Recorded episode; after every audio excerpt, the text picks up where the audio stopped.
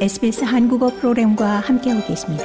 sbs.com.au/korean에서 더욱 흥미로운 이야기들을 만나보세요.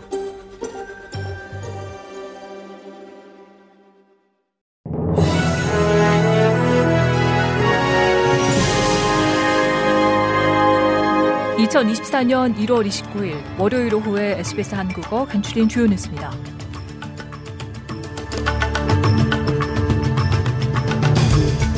노동당 정부의 차일드케어 보조금이 도입된 후 아이들의 보육료인 차일드케어 비용이 인플레이션과 임금 인상보다 더 빨리 상승한 것으로 파악됐습니다.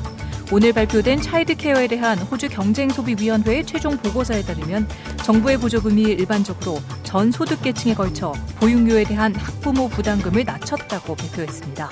하지만 각 차일드케어의 원비는 보조금이 도입된 이후 인플레이션과 임금 상승보다 더 빠르게 증가해 그 효과는 제한적이라고 결론지었습니다.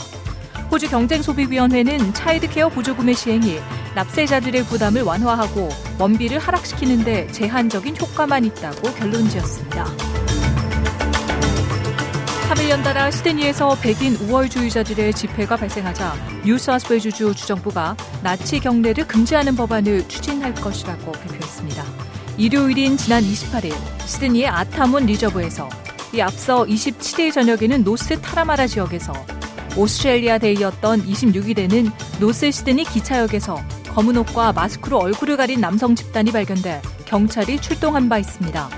크리스 민스 뉴사우스웨일스주 주총리는 경찰이 친나치주의자들의 시위를 해산시키고 치안 명령을 발부했다고 밝히며 관련법이 더 강화돼야 한다고 말했습니다.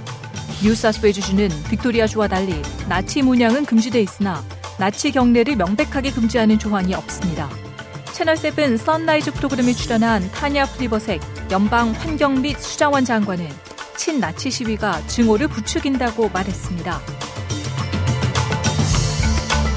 그레그 콤밭 전 노동당 장관이 정부의 미래기금 의장으로 발표됐습니다.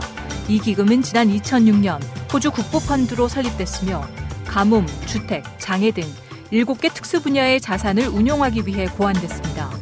짐 찰머스 연방 재무장관은 길라지 전 정부에서 기후변화부 장관을 역임했고 호주 무역노주협의회의 지도자였던 콤벳 전 장관의 임명을 발표하게 돼 기쁘다고 말했습니다.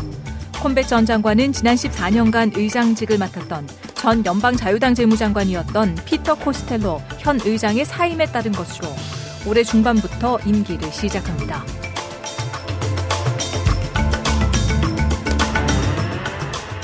고국에서는 검찰이 프로야구 기아 타이거즈의 김종국 감독과 장정석 전 단장에 대해 구속영장을 청구했습니다.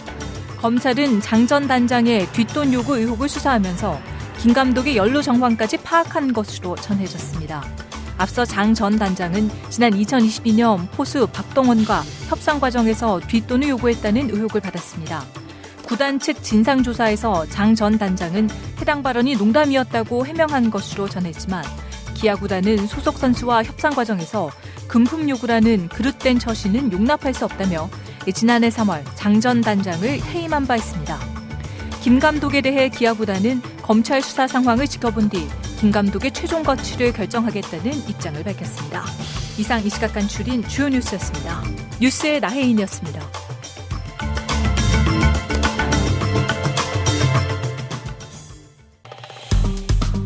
좋아요, 공유, 댓글, SBS 한국어 프로그램의 페이스북을 팔로우해주세요.